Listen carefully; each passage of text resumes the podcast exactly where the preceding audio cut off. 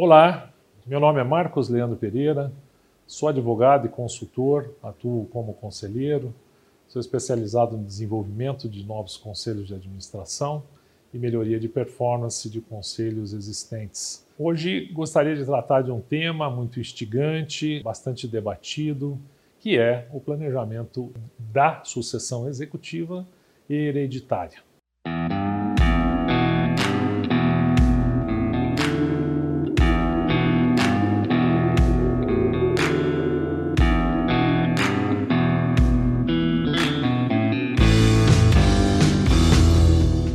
Enfatizo em especial a uma forma que eu acredito que seja bastante interessante e que tem apresentado resultados bastante significativos na modalidade do planejamento sucessório hereditário. Por força do meu, da minha atuação passada em empresa de auditoria, eu entendo que a fase 1 deste trabalho ele deve ser todo direcionado à parte de organização, de verificação, de uma verdadeira due diligence em todo o patrimônio do patriarca, da família, em análise, preparatório, portanto, e que antecipa toda a discussão de cenários e planejamento sucessório. Há, de forma, de maneira informal, informações não só da parte judiciária, mas também cartorial, de que as, principalmente os grandes inventários e arrolamentos no Brasil são extremamente morosos e acabam até causando inevitavelmente conflito entre familiares, exatamente pelo problema da falta de controle, falta de atualização de, de bens imóveis, é, este tipo de de levantamento e de análise, de auditoria, ele é fundamental nessa fase 1. Então, o que nós recomendamos é que se faça primeiro todo, todo esse rastreamento, essa identificação. Nós voltamos nas declarações dos principais envolvidos da família, com análise, com auditoria dos últimos cinco anos das declarações de imposto de renda da pessoa física. Em existindo é, pessoas jurídicas, nós também analisamos atualização, a formalização de bens significativos que poderão vir no futuro a causar eventuais problemas quando estivermos analisando o montante do patrimônio a ser transmitido na sucessão hereditária. Terminada a fase 1, imediatamente ou concomitante ainda à fase 1, nós iniciamos a fase 2, que é a análise de toda a estrutura é, da família.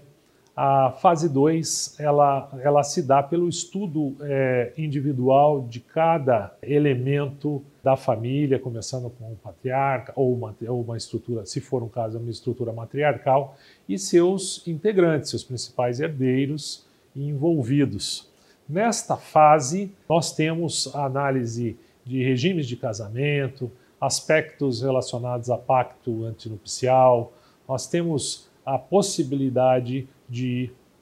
desenvolvimento de cenários e de estratégias com relação, inclusive, à captação de elementos que serão muito úteis na fase final no que diz respeito à utilização de regras para acordo de sócios ou acordo de acionistas. Nós teremos uma grande oportunidade de conhecer a família, de conhecer todos os seus aspectos, é, relacionais, sempre com o objetivo de minimizar ou reduzir ou extinguir. Temos então, com essa análise dos aspectos relacionados a,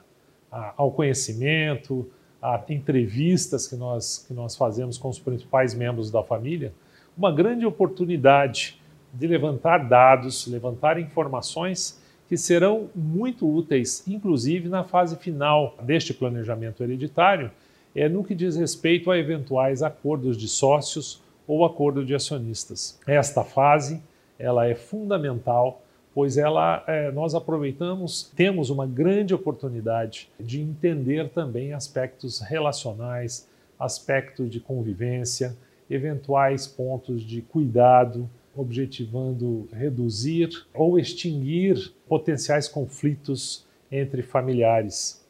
Essa é a fase 2. Da fase 2, conhecido, portanto, na fase 1, um, todos os aspectos patrimoniais relacionados ao bem, aos bens da família. Conhecido na fase 2 todos os aspectos que envolvem a família, suas peculiaridades, os aspectos jurídicos envolvidos nesse, nessa relação familiar. Nós vamos para a fase 3 e a fase a qual reputo a mais robusta, a mais importante, que são os cenários. Cenários em que nós utilizamos não só instrumentos jurídicos, bem como estruturas societárias, que é o caso do uso muito eficaz e necessário da holding, empresa com o objetivo de compilar, de segurar. Inclusive, usamos nesta fase a, a estrutura da sociedade denominada holding, que tem o objetivo, obviamente, de agrupar, de consolidar um determinado grupo é, de participações societárias ou de bens imóveis, enfim, esse é um instrumento extremamente importante, é uma estrutura, é uma, é uma empresa, é uma, uma empresa necessária e que ela, sem dúvida alguma, fará parte desses cenários nas suas diversas modalidades, tanto no, como uma limitada, como uma SA, enfim, dela decorrerá a grande oportunidade e é o que eu denomino coração e cérebro do planejamento, que é o acordo de sócios ou o acordo de acionistas. Este acordo que pode e que deverá ser desenvolvido com todo esse conhecimento através e como resultado de todo esse conhecimento na estrutura relacional da família, ele é o resultado e a, o objetivo pretendido pelos fundadores, pelos patriarcas da família, e não só com o objetivo empresarial, mas, sobretudo,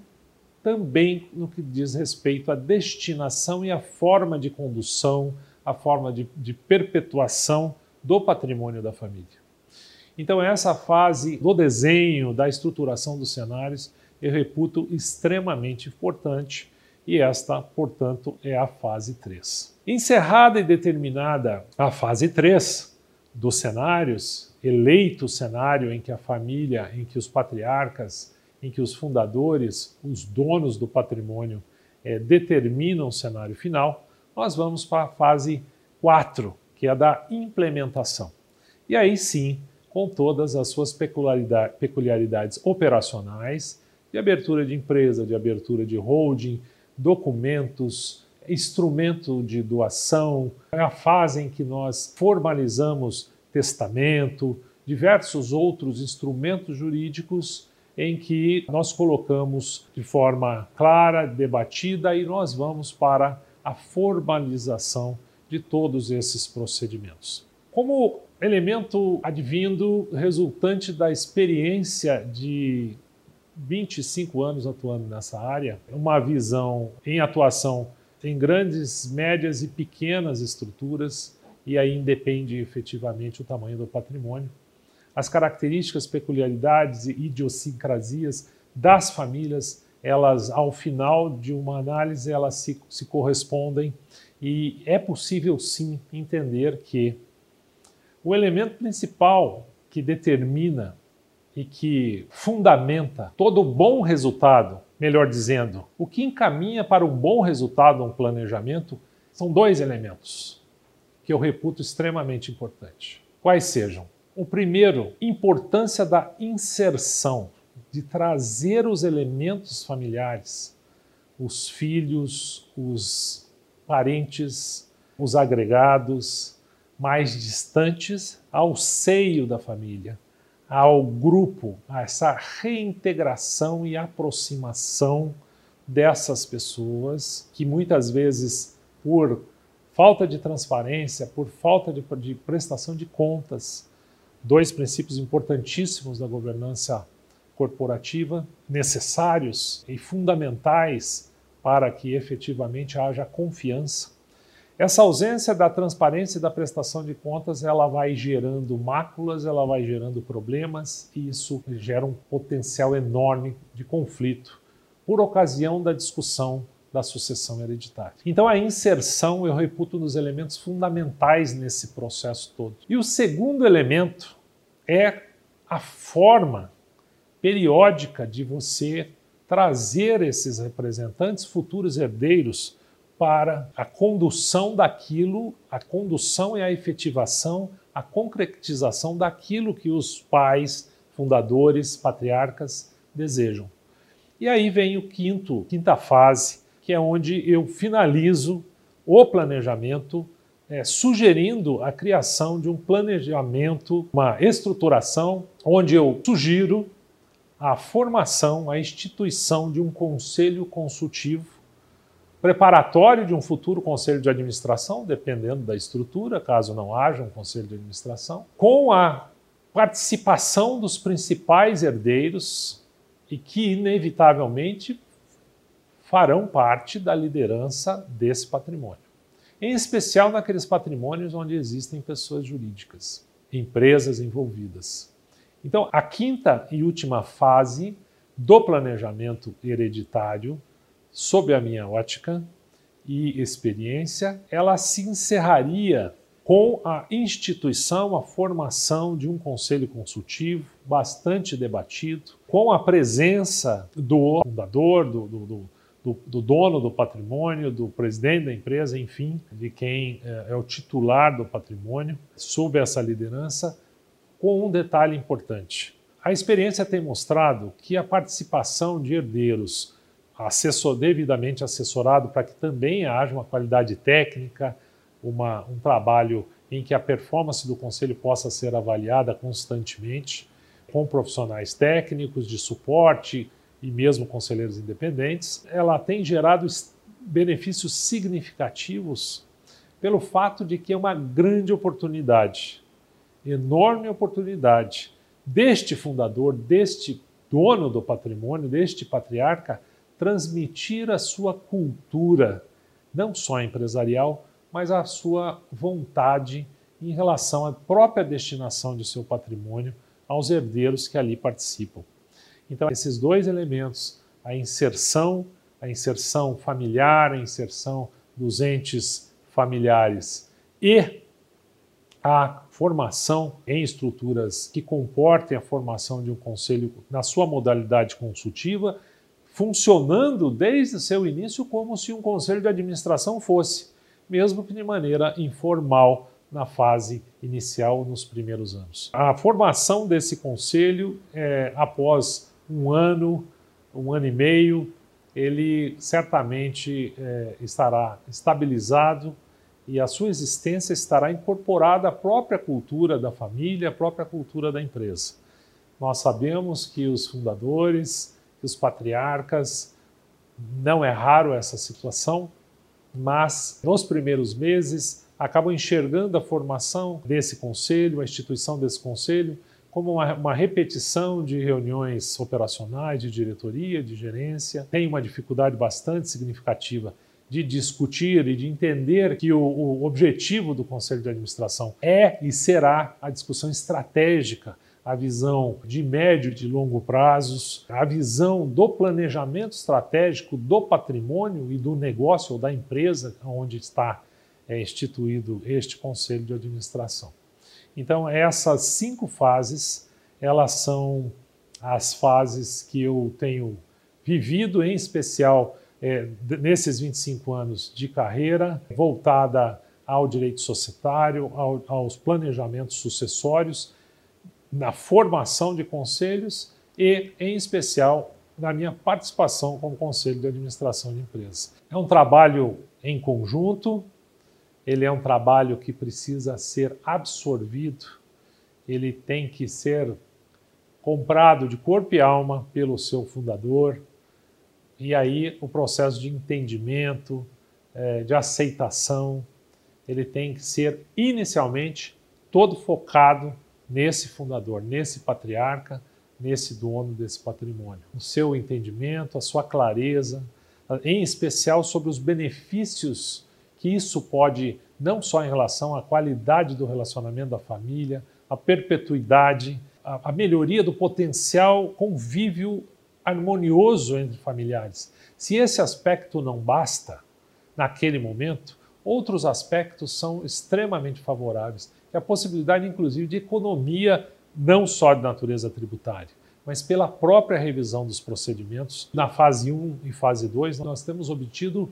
muitos benefícios é, em razão do levantamento de falhas, inclusive, de erros de lançamento. Então, há uma grande oportunidade de revisão de todo esse pacote patrimonial. E encerrando, eu enfatizo um aspecto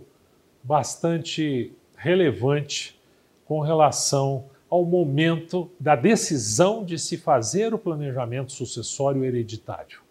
Obviamente que o tema da sucessão executiva, quando nós estamos falando de um fundador, de um patriarca, de um dono de patrimônio que é fundador de uma empresa e que ele já está com, por algum motivo, mesmo por idade, ele já está no momento de, de pensar, de refletir sobre a sucessão executiva, com a preparação de um substituto, que por si só é um tema a ser tratado isoladamente e tem que ser dedicado, porque é bastante profundo esse debate, porque é um tema é, que pode ser é, dedicado em uma apresentação exclusiva, porque é bastante profundo e tem aspectos importantes é, a serem considerados, mas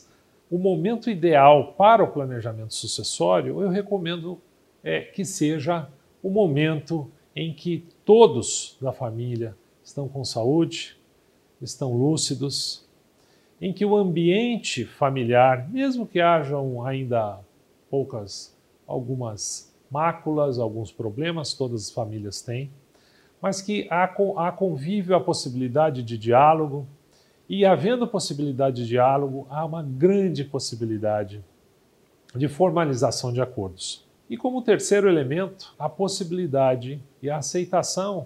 de todos, entendendo que o planejamento hereditário nesse momento é, é, é uma boa iniciativa. Antecipar esses debates é melhor do que esperar, não obstante o aspecto da economia relacionada, quando comparada com um inventário. Né? Qualquer discussão relacionada a custo, não só de honorários, mas também tributário, em especial quando se fala de doação é, de bens. Quando se compara o planejamento sucessório com o inventário, custo resultante da tributação, é, custos gerais de um inventário,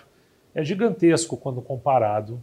com o planejamento sucessório e por isso que nós chamamos de planejamento. Nós temos a possibilidade, inclusive, de diferir a transferência desse bem minimizando o impacto do caixa relacionado à própria tributação, em especial no que diz respeito à transmissão por doação do ITCMD eh, estadual, quando usamos o instrumento de doação como forma de antecipação dos bens aos herdeiros. Então, encerrando, eu recomendo que o planejamento sucessório hereditário